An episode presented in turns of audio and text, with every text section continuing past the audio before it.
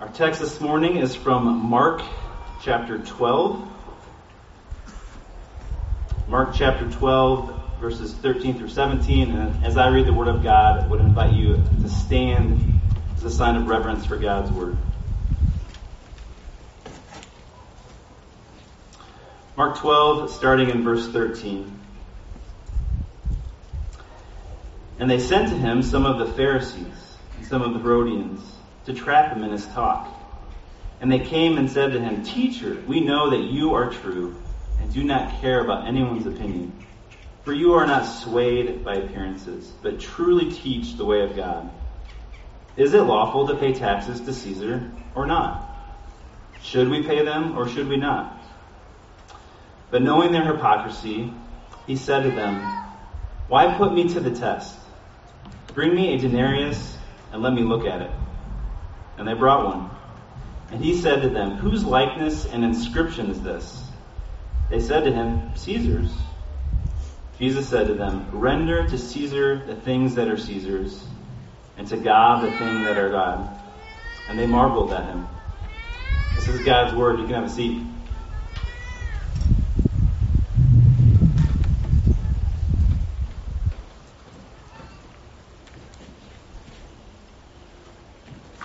Good morning, everybody. My name is Craig. I'm one of the elders here at Christ Community. We're glad that you're here worshiping with us this morning. We're thankful for all of you who are tuning in with us online, too. Man, I'm going to miss this place. I was just thinking about that coming up here. What a blessing this has been. Pat's going to say a little bit more about that, but just so, so, so thankful. Thanks again, Berries. Got a lot to work through this morning, so I'm going to kind of dive right in. I, uh, my first line on my paper here that I, that I wrote down just in my notes was, What was I thinking doing this sermon? A sermon on politics of all the times and all the places to do it. Why would I want to dive into that hornets? I'm sucker for punishment, I guess. I don't know. I, you know, one of the reasons that I am talking about this today, and obviously we're, we're in Mark still, but we're deviating from where we had gone. We're going back a little bit. Um, the reason that I wanted to talk about it, hemmed and hawed about whether or not we would do this topic. Um, the reason that I wanted to talk about it was because there's a lot of voices out there in the world right now, and I know gonna, we're going to discuss this topic for what 30 minutes or so. There's a lot of voices, and I just want to make sure, as one of your pastors, as one of your elders, that you're hearing from God's word. And I know you guys are hearing from different sources, good biblical sources. Um, but I wanted you to hear from us, your elders, who really do care about you. But I want to disciple you, in a sense. I want to disciple myself. I wanted to know what I thought. What does God's Word have to say about our current political climate? What does God think about government, politics, that sort of things? And so we're going to navigate these tricky waters this morning. And they're tricky. Man, I, I just don't like these kind of sermons. I don't like, I'm not a big controversy craven kind of guy. I'm not trying to stir something up but I just feel so compelled about this this this issue and its importance to our lives that I feel compelled to speak about it. So here we go. Mark chapter 12. If you have a Bible, I, would invite you to take a look at it. I'm going to give you a little bit of background. We'll pray. We'll dive in. Okay.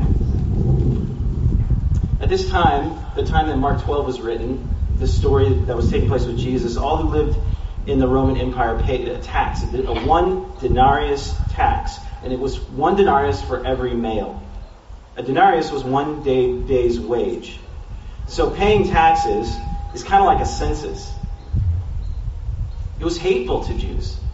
They didn't want it, they didn't want that to happen. Paying taxes was hateful to them because it was just another sign of their oppression, their subjugation to the Roman Empire. That's the empire that the Jews lived in. Caesar, through the tax, was effectively saying to all the people, Jew, It didn't matter who they were. He was saying to them, I own you. That's what Caesar was trying to say. The Jewish leaders then posed this question to Jesus. This is what we just read. Two different groups of Jewish leaders, though, I want you to notice this. Two different groups, Herodians and Pharisees. Normally, these guys were enemies. Herodians were pro Rome, Pharisees were pro Israel. But here they were bound together by a mutual hatred of this guy, this teacher, this man Jesus. And the question is, is kind of a heads I win, tails you lose kind of question. It's clever. They're trying to catch Jesus. They made Jesus choose between the Romans or the people. And whichever one he picks, he loses the other, right? He's either going to lose Rome, the government, or he's going to lose the Jews. And either way, his mission is sunk. Jesus' answer obviously displays incredible wisdom, incredible insight in, in catching the religious leaders in the hypocrisy. But it's far more than that. It's not just catching the religious leaders in their hypocrisy. He is, in a couple sentences, telling us our responsibility to the earthly nation we live in and our responsibility to the heavenly kingdom we belong to. The religious leaders didn't belong to the heavenly kingdom, but the King of Kings was standing there in front of them, demanding their allegiance. And if you're a Christian, you have sworn allegiance to that king, to King Jesus. The responsibility of the religious leaders and ours is the same. But only those who belong to the kingdom by faith in Jesus can actually do it. So, what is the responsibility? This is our responsibility. What is the command? The command is this render to Caesar the things that are Caesar's, and to God the things that are God's. So, what I want to consider with you this morning is how do we, I'm talking about you and me, how do we obey that command here and now in our current political and social climate? What do we need to render? What do we need to give to our government? What do we need to render? What do we need to give to God? Now, before I go a step further, I just want to emphasize that this, that this topic is so important and massive. I, uh, I already mentioned to you, I feel really potentially contentious topic like this. And, and I also want you to know that I have so much to learn still. In, in that sense, I am bringing you all, as my brothers and sisters, I'm bringing you all with me as I learn about my role as a Christian living in the United States, living in Champaign County, living in Urbana. To prepare for this, I read books and articles, I listened to podcasts and sermons, I talked to friends, I got feedback, and I even with all that, I still feel like I'm just scratching the surface of this topic. And during our time together, I'm, I'm going to try to answer those questions I just mentioned, but I, I just don't have enough time. It's inevitably going to be incomplete. My hope my aim, my goal with this time, through this message, is to do three things. And, here they are. It's to bring clarity. This is the first one to bring clarity to our responsibility to government and to God. Number two, to ground our confidence in God's Word, the Bible, as the authority over all we do. And here's the third to fuel your confidence in and love for King Jesus to such a level, to such an extent that it would overwhelm any political differences you have with brothers and sisters who are seated right next to you right now. So that's where we're going to go. Let's pray. Let's ask for God's help. We need it. Father, we worship you. We worship you in this in this place. What a great place to worship you as King and Lord over all the earth. There is none greater than you. There is none higher than you, more powerful than you. We need your help this morning, and we, we call out for it. We ask for it. Help us, Father, to be a people that pursues what makes for peace and for mutual upbuilding. That we would shine your glory in the world. In Jesus' name, amen. All right, let's unpack this together. First, we'll, we'll, we'll take up Jesus' first part of his response. If you see my hands pressed here the whole time, it's because all these papers just want to fly away. And if these things go, I quit. I'm just kidding. I need these papers right here to help me, believe me. All right, here's the first part. Render to Caesar the things that are Caesar's. Okay? That's the first part. What do we, what do you, what do I need to give, render, to the government? What's your responsibility to the government of the nation in which you live? Now, we just need to recognize that there are people here from other nations here with us today. People who belong to other earthly governments. And that's why I'm, I'm not just saying the U.S. government. There are people from all governments, and this applies. It's the beauty of God's word. It applies across all people, all nations, all time. So, what is your responsibility to the government in which you live? Jesus intends us to be good citizens of the country in which you live. When Jesus holds up that coin, he tells them first to obey the civil, uh, civil authorities. Give to Caesar the things that are Caesar's. Give the Roman government what's due to them. And specifically, what Jesus is talking about is a tax, the responsibility of a citizen of Rome.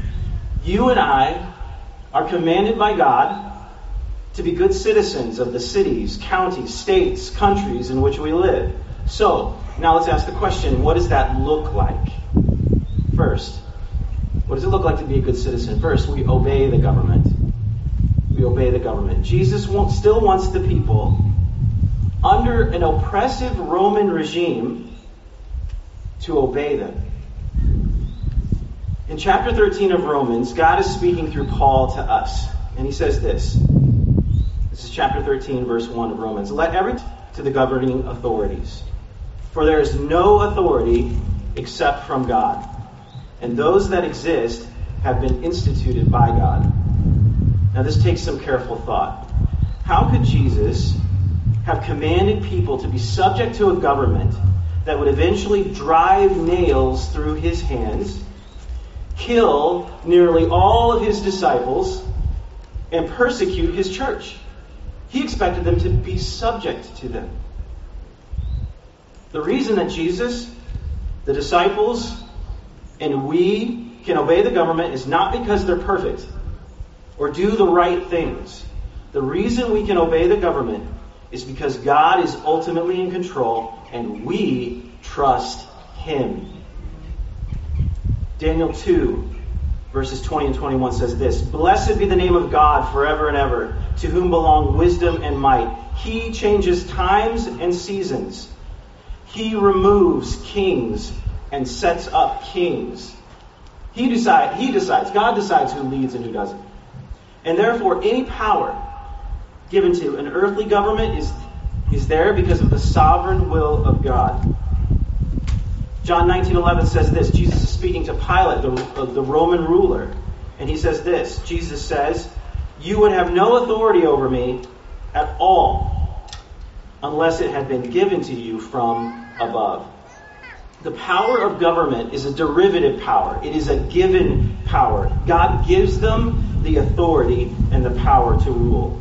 So, why should we as Christians obey government? This is what one pastor said. Why should we as Christians obey government? It is not because they happen to be the strongest group, that is, they control the army or the police. It's not because of some nebulous social contract that was made in ancient times. It's not because an election was held and the voice of the people is the voice of God. That is not why. Not because of some Marxist idea that this is inevitable or it fulfills some sort of psychological need or an economic need. We obey earthly governments because they exist by God's sovereign will. And He reigns over every government, over every state, and over every country. Our obedience to government is fundamentally obedience to God. So that's the first one. We obey the government. That's what being a good citizen looks like. Here's the second one. Being, being a good citizen of a country, according to the Bible, means that we seek the prosperity of our nation for the general good of all. Jeremiah 29 7 says this but seek the welfare of the city where I have sent you into exile, and pray to pray to the Lord on its behalf. For in its welfare you will find your welfare. In that verse, in Jeremiah, God's people are in exile. They're under the control of a pagan government. But the command here is to pray and seek God's welfare, to pray to God on their behalf, because in their welfare, the, the welfare of the country in which they live, in the good of that, those people there at that time, God's people will find good for themselves. Christians work for the general goal. So, how do we do that? How do we work for our city?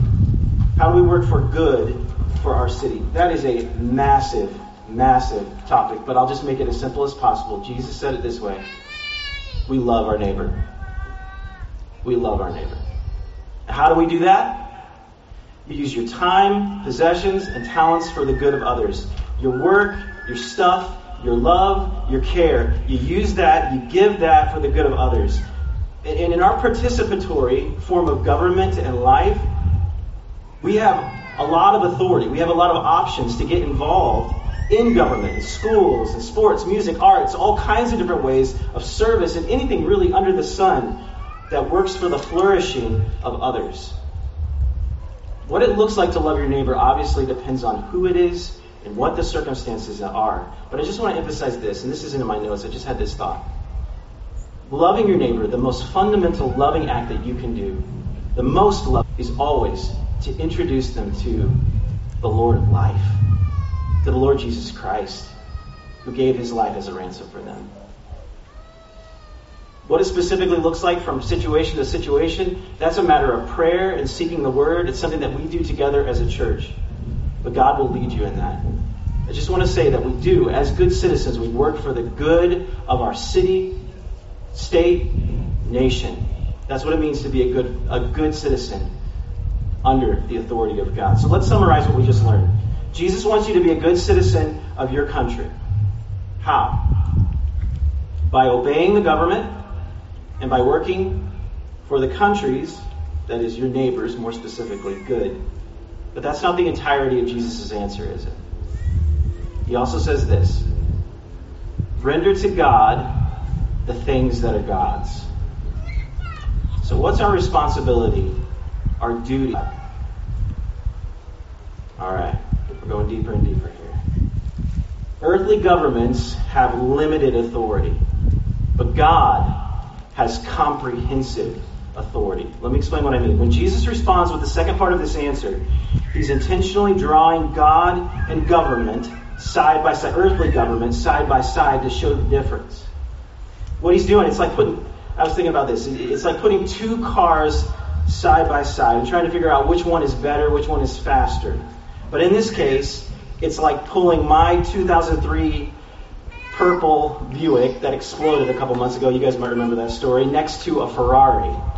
You're trying to draw a comparison between two starkly different things. Government authority, remember, is derived from God's ultimate authority. And when I say authority, here's what I mean I mean the right to give commands, to expect that you expect others to follow, and to punish when they don't.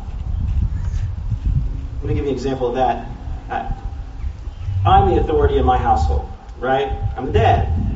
But my kids, I love them, but they like to think that they have authority too. We got lots of mommies and daddies running around my house who like to tell their brothers and sisters what to do. No, they don't have authority. I do. Darcy does, my wife. We're the authorities. Caesar thought he was God. He thought he had ultimate authority. It was printed on the coin, actually, that he held up that Caesar was God. But here, Jesus says no. Caesar nor any government is the ultimate authority. God is the ultimate authority. It is to him that you and me and everyone on earth is finally accountable. And because we are finally accounted, accountable to him, the to earthly government is limited. So, that begs a question. Our responsibility to earthly government is limited, how do we know what our ultimate authority, what God wants us to do? What are, what are our responsibilities to Him? Well, it's all written down. It's written down in His Word, the Bible. As followers of King Jesus, you're only obligated to obey His authoritative Word. 2 Timothy 3 16 and 17 says this All scripture is breathed out by God and profitable for teaching, for reproof, for correction, and for training in righteousness, that the man of God may be complete, equipped for every good work. The Bible is sufficient for all that God requires us to believe and do. I want you to I want to let that sink in. I hope that you will the Bible is sufficient for all that God requires us to believe and do. A, fr- a friend recently said this to me. He said, It gives us all the information we need to know how to obey God in any circumstance. Because Scripture is sufficient for every good work, we're only, we're only obligated to obey that which Scripture commands. And this is historically called the doctrine of Christian liberty. It means the, the way that we view what is good and what is bad must be from the Bible. That is our final authority. That is the standard. And the important flip side of this is that we're not required to do anything that the Bible doesn't require. Now, you might be thinking, whoa, what is Craig saying here? This does not mean that we don't submit to authorities that command us to do things that the Bible doesn't say. We just talked about how the Bible teaches that God establishes human authorities. We need to submit to authorities. God said that in His Word. We just talked about that. We need to submit to those authorities unless they contradict God's commands. This distinction is important and is worth a couple minutes of consideration. What if, for example, governments support immorality and sin? What if their policies and plans actually undercut human flourishing somehow, some way, or go against God Himself? Many of you know that I spent a decade in China proclaiming the gospel. That was, that act of proclaiming the gospel in the country of China was explicitly against. Was not allowed to do that according to their law. So, was I in a constant state of sin for those 10 years as I was disobeying the laws of China? Was I, was I thereby disobeying God's command? And I would argue no. And here's why. In Acts 5, the apostles, in the name of Jesus, are proclaiming salvation through the name of Jesus. They, they're performing all these miracles in His name, and they're doing great acts in His name, and they're telling people how they can be saved in His name. Many are gathered to hear, those miracles are done, and the religious leaders are filled with jealousy. They throw those apostles in prison. But an angel came opened the doors at the prison, and they went right back into the temple and kept telling everyone to trust in the risen Lord Jesus for the forgiven for the forgiveness of sins. The religious leaders found them there in the temple and brought them back before the whole religious council. And the leaders said this in Acts 5, verse 28, if you want to look at it. The religious leaders have the apostles there in front of them, and they say this to them We strictly charged you not to teach his, in, in this name. Yet here you have filled Jerusalem with your teaching, and you intend to bring this man's blood upon us. And then Peter and the apostles answered this. They said, We must obey God rather than men. When any government says that we cannot proclaim the gospel of Jesus Christ, that is explicitly against the commands of God. We must obey God rather than men, who told us to go into all nations proclaiming the gospel of Jesus Christ. We must obey God rather than men. Christian, follower of Jesus, you must obey God rather than men. There may come a time, and it may even be soon, where we must obey God rather than human authority. The way we know that. The way that we will know that we must obey God rather than men is not by loud voices on Twitter or cultural winds that constantly change, but by knowing His Word. In His Word, we are truly equipped with everything we need for every good work. Now, Every government makes laws that are contrary to the ways of God to some degree, because every government is full of sinners. To the extent that we, the people, can be involved in governments, we must work to correct and improve the way that we are governed.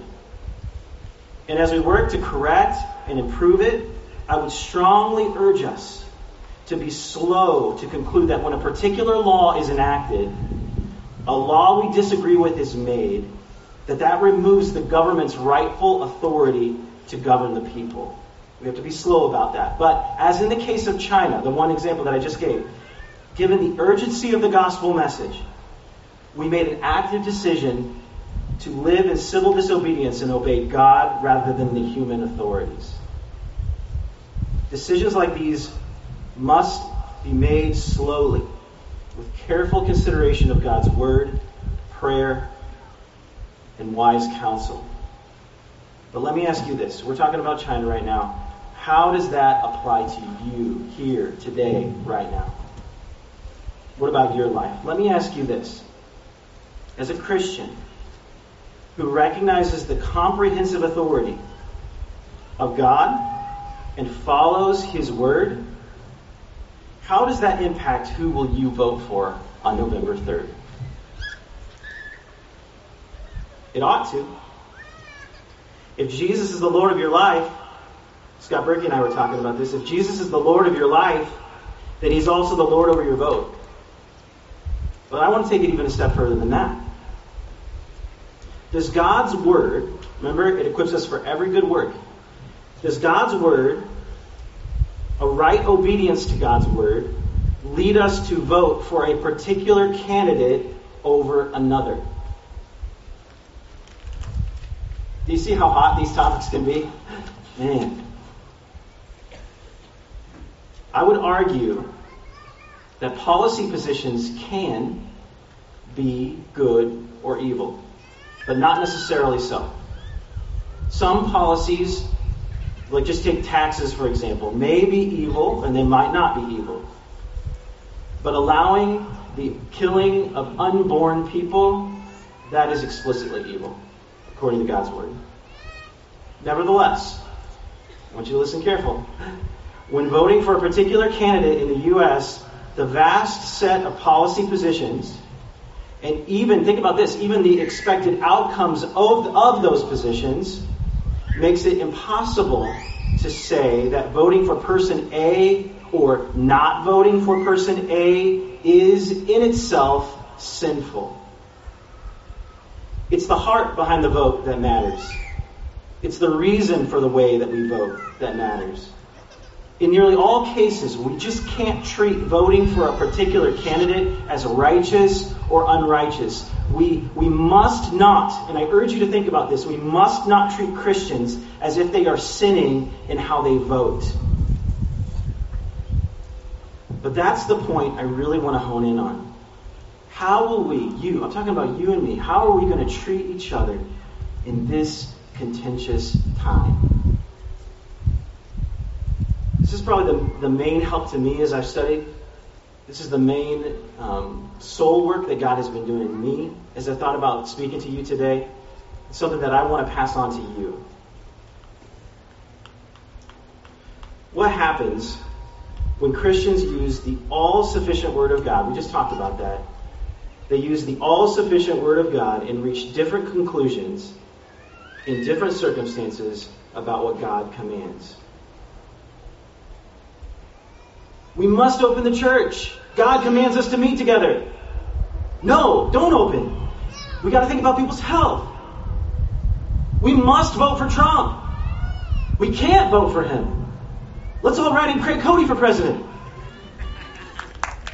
No, no. No.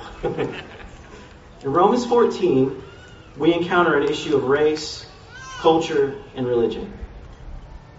This is about addressing tensions in the Jew Gentile relationships. Some thought that Jewish holidays needed to be celebrated. Some thought that, Jew, that food sacrificed to idols could not be eaten. Both arguments on both sides of those issues were made from the Bible. But all the arguments were made from what I've heard called non necessary inference. God didn't command those things. People required them of one another and treated it as an issue of good and evil, right and wrong, righteous and unrighteous. And that, brothers and sisters, is legalism. When you make unnecessary inference into the law of God, that is legalism. Why is that so bad? We know it's bad. If you've been a Christian for any amount of time, you know that legalism is bad. Why is that so bad? Because then people, not God, are deciding what is right and wrong, what is righteous and unrighteous, and ultimately who is righteous and unrighteous before God. So, what did God say in this situation to those people at that time? This is what He said. And this is what He's saying to us. Romans 14, this is verses 3 through 5. If you want to take a look at it, you can. Romans 14, verses 3 through 5. Let not the one who eats despise the one who abstains, and let not the one who abstains pass judgment on the one who eats, for God has welcomed him. Who are you to pass judgment on the servant of another? It is before his own master that he stands or falls, and he will be upheld, for the Lord is able to make him stand. One person esteems one day as better than another, while an, excuse me, while another esteems all days alike. Each one should be fully convinced in his own mind. People were reading the same Bible, but they disagreed about how to obey the inferences that they had made from the Bible. Does, he, does God care about what foods they ate? Does God care about what holidays they celebrate? Does He care about who you vote for? God cares about their and your heart. He explicitly condemns two sins here in this passage in chapter 14. He, two sins in the midst of this disagreement. And the two sins are this despising one another and passing judgment on one another. And then he makes one encouragement.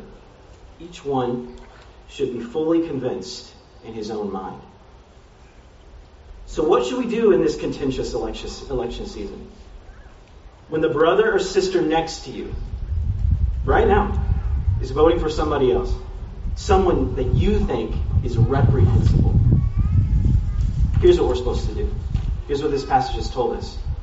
View that brother and sister sitting next to you as welcomed by God. View your Christian brother or sister as God's servants. View other Christians as people that God will uphold and make stand. In other words, as people God will judge as righteous in the final judgment. And resist resist the temptation to check out on politics or voting or other issues, but humbly engage, be, receiving that encouragement to be fully convinced before God what you believe. This is so important. And this is so radically countercultural right now. I really want you to grasp this. This is a place where we, God's people, this, this this time, this cultural moment, this attitude that I'm talking about from God's Word, God is saying to us right now, this is an opportunity for us as God's people to display to the watching world that we are different, truly changed from the inside out. How will they know that we are His disciples? Jesus said it was by our love for one another. Would it not be in this moment? What, it, what Romans 14 says to us, Christ community, is that Jesus is bigger.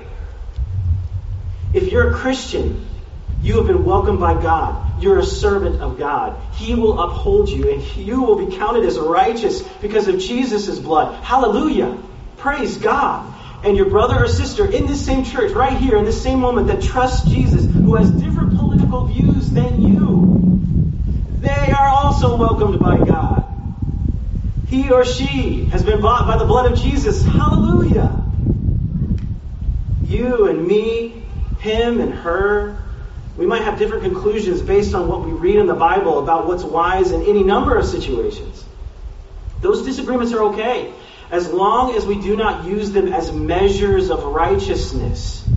But what God cares about most is the attitude we have toward one another when we have those differences. Uh, imagine this. Imagine this. One brother walks over from this side and he has a Bible to his chest. And he is walking this way. And from this way, you know who's coming. Another brother. And he's got on that bright red MAGA hat. And they walk towards each other. And they hug each other. They can disagree about issues. They can wrangle about who to vote for. But in the end, the most important identity, that of servant of God, both standing for God as righteous because of Christ, is what binds them and holds them together. That's what God cares about. Do you care more about the person next to you having been purchased by the blood of Jesus at the cross? Or do you care more that everyone votes for the right candidate? Do I care more that I stand with other justified sinners because of Christ? Or do I care more that people follow the exact same thought processes I have about things the Bible does not directly address? Am I more frustrated by a brother or sister's political difference of opinion with me or by my own pride and my own self righteousness?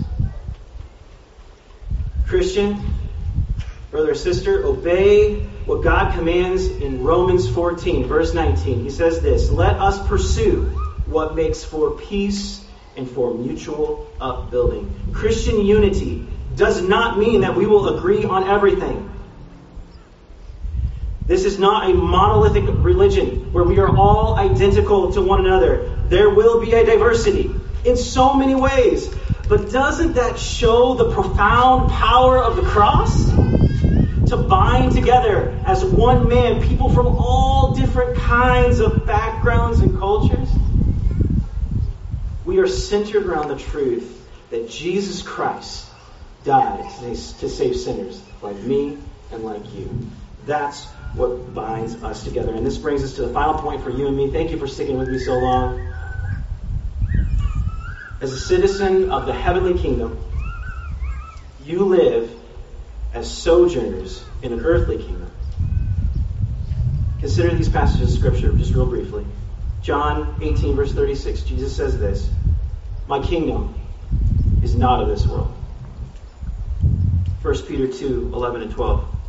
Beloved, I urge you, as sojourners and exiles, to abstain from the passage, passions of the flesh, which wage war against your soul.